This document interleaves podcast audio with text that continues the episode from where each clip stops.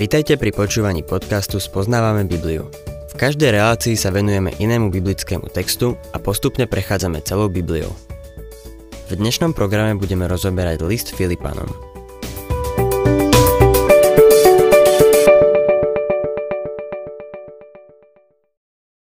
Milí poslucháči, vraciame sa k 4. kapitole Filipanom, v ktorej vidíme moc pre kresťanský život. Videli sme už zdroj moci, ktorým je radosť, ovocie ducha v živote kresťana a tajomstvo moci, ktorým je modlitba. Teraz sa pozrieme na útočisko moci, ktorým je samotný Kristus. To je to dôležité. Rozímanie o Kristovi je útočisko moci.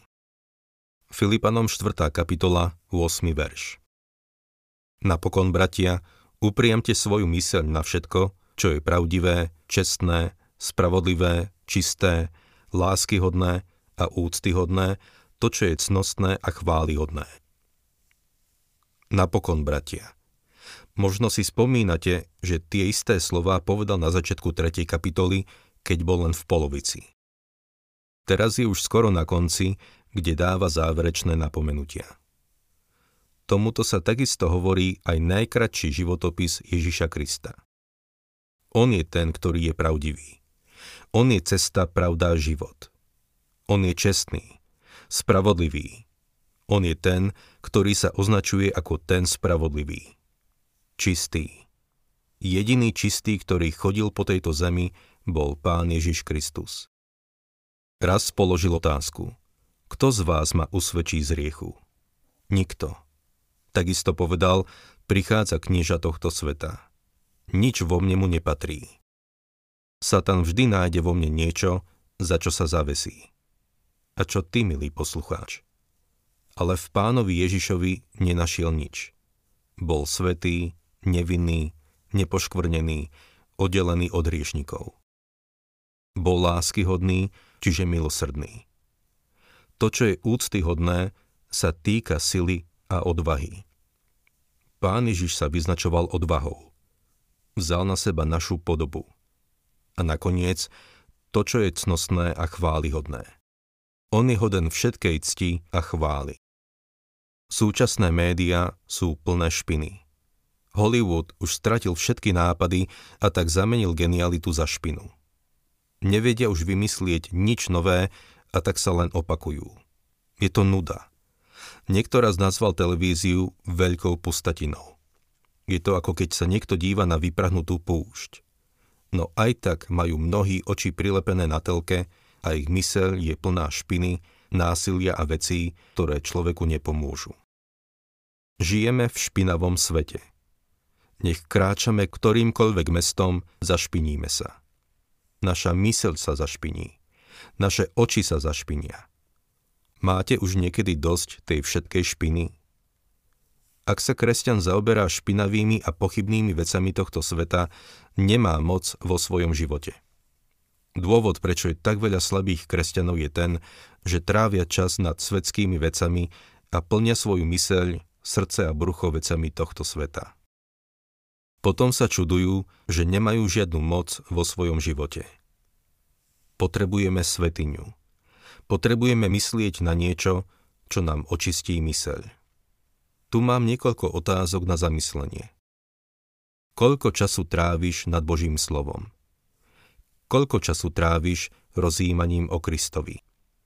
V druhom liste Korintianom 3.18 čítame Keď my všetci s odhalenou tvárou, akoby v zrkadle, pozeráme na slávu pána, premieňame sa na taký istý obraz v stále väčšej sláve. A to všetko mocou pána, ktorý je duch. Božie slovo je zrkadlo a v ňom vidíme slávu pána. Živého Krista môžeš vidieť jedine v Božom slove. Keď ho vidíš, dáva ti slobodu a rast. Toto sú veci, ku ktorým sa môžeme dostať jedine cez Božie slovo. Udivuje ma, aký bezvýznamný vplyv majú kresťania ako malé deti. Udevuje ma, ako ľahko sa nechajú uniesť vetrom učenia, ktoré sa zrazu objaví. Nevedia rozlíšiť pravdu od omilu. Keď som nad tým uvažoval, jediným vysvetlením je neznalosť Božieho slova. aby sme mali moc vo svojom živote, musíme rozímať nad osobou Ježiša Krista. Rozímať o ňom v Božom slove. Príliš často ľudia prídu do kostola, aby ich niekto zabavil. Niektorí idú do kostola preto, aby obdivovali šaty druhých. Mnohí si tam hodinku omámene posedia, aby sa cítili nábožensky alebo zbožne. Milý poslucháč, iba Božie slovo ti môže dodať silu. Ak si telesne slabý, potrebuješ telesný pokrm. Potrebuješ chlieb a meso, aby si nabral silu. Božie slovo je tvoj duchovný pokrm. Jediný spôsob, ako môžeš duchovne rásť, je tráviť čas nad Božím slovom. Slovo zjevuje Ježiša Krista. Som presvedčený o tom, že je na každej strane písma, len musíme mať zrak, ktorým ho môžeme vidieť. Potrebujeme ho vidieť. Potrebujeme vo svojom živote živého Krista. To sa stane len vtedy, keď s odhalenou tvárou budeme hľadieť na slávu pána. Nazdávam sa, že jedna z vecí, kvôli ktorej budú veriaci zahambení, keď sa Kristus javí, bude neznalosť písma. Myslím si, že mnohým z nás povie. V písme som vám dal všetky informácie, ktoré ste potrebovali. Nepočúvali ste ma. Zvykneme hovoriť, že jeden z problémov s našimi deťmi spočíva v tom, že nepočúvajú svojich rodičov. Problém Božích detí spočíva v tom, že nepočúvajú svojho nebeského Otca. Rozímanie o Kristovi to je svetiňa moci.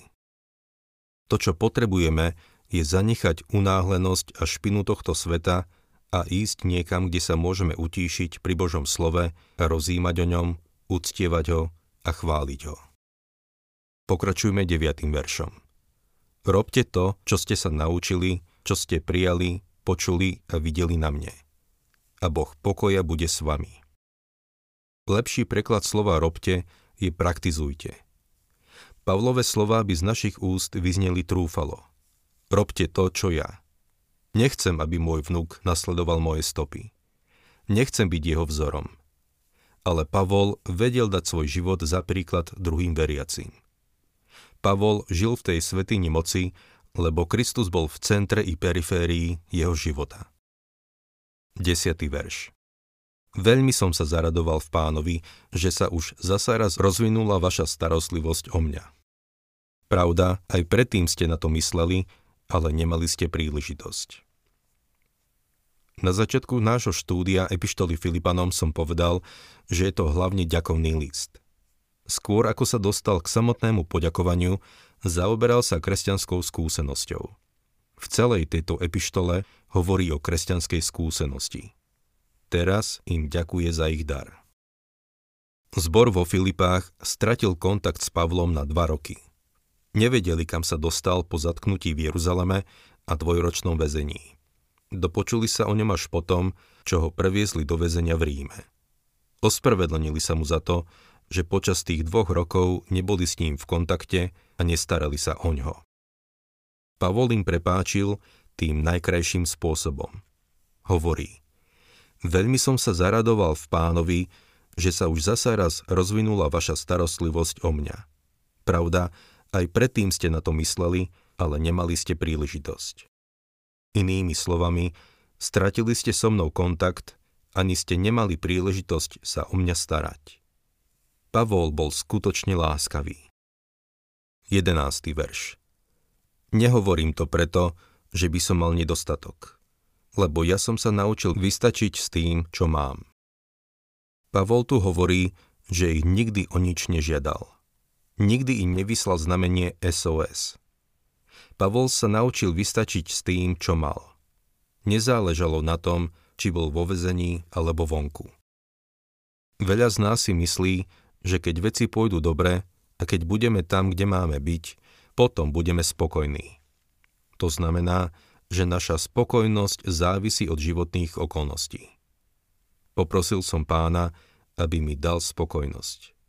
Poprosil som ho, aby som bol rovnako spokojný, keď nahrávam tieto relácie, ako keď sa teším z krásnej prírody na Havajských ostrovoch. Naše okolnosti majú veľa dočinenia s našou spokojnosťou. Avšak Pavol sa naučil byť spokojný bez ohľadu na to, kde sa nachádzal. 12. verš Viem sa aj uskromniť a viem žiť i v hojnosti. Vo všetkom a do všetkého som zasvetený. Byť síty aj hľadovať, mať hojnosť, aj trieť núdzu. Pavol hovorí, aj keď si cením vašu starosť, viem ako žiť, aj keď som na tom biedne, aj keď mám veľa. Zažil som oboje. Niekedy nemal nič a bol spokojný. Inokedy mu Boh dopriel hojnosť a oplýval bohatstvom. Keď som išiel na dôchodok, povedal som svojej manželke, že sa nám zníži príjem a štandard bývania. Vedel som, že to bude pre nás ťažké. Pavol vedel, ako mať hojnosť, aj trieť núdzu. Ale my v tom nie sme takí dobrí. Pán o tom zrejme vedel, lebo vďaka štedrosti niektorých úžasných ľudí sa náš štandard neznížil. Žijeme tak, ako predtým. Boli sme pripravení na to, že sa budeme musieť uskromniť. Ale pán neznížil náš štandard. Sme mu za to vďační a chválime ho. Doktor Harry Ironside každý rok chodíval na biblickú konferenciu do Grand Rapids a zvyčajne sa ubytoval na misijnej stanici u Mela Trottera. Mel Trotter bol predtým alkoholik a keď uveril v Krista, založil misijnú stanicu, ktorá pracovala s mužmi, ktorí boli v podobnom stave ako on predtým. Nedaleko si otvoril hotel a jeden bývalý alkoholik, ktorého priviedol ku Kristovi Mel Trotter. Melovi povedal – keď tu budeš mať nejakého hostia alebo rečníka, pošli ho ku mne do hotela. Ubytujem ho zadarmo. Keď doktor Ironside prišiel do toho hotela, majiteľ ho ubytoval v prezidentskom apartmáne. Mal ten najlepší apartmán v hoteli. Doktor Ironside nikdy predtým nemal takú izbu. Zavolal Melovi a povedal mu. Počúvaj ma, Mel, nemusíš si so mnou robiť takéto starosti. Nepotrebujem takýto luxus. Potrebujem iba pohodlnú posteľ, stôl a lampu, aby som mohol študovať. Mel ho uistil, že tá izba ho nič nestojí a že mu ju dali zadarmo. Nakoniec povedal, Harry, Pavol povedal, že vie mať hojnosť i núdzu trieť. Tak tento týždeň sa nauč žiť v hojnosti. Dobre?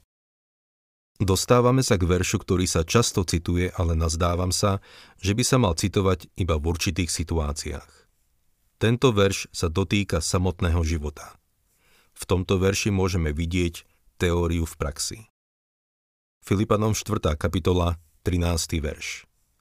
Všetko môžem v Kristovi, ktorý ma posilňuje. Milý poslucháč, môžeš všetko v Kristovi, ktorý ťa posilňuje? Necitujme tento veršík, pokiaľ to nie je realita v našom živote. Na budúce sa pozrieme, čo mal tým Pavol na mysli.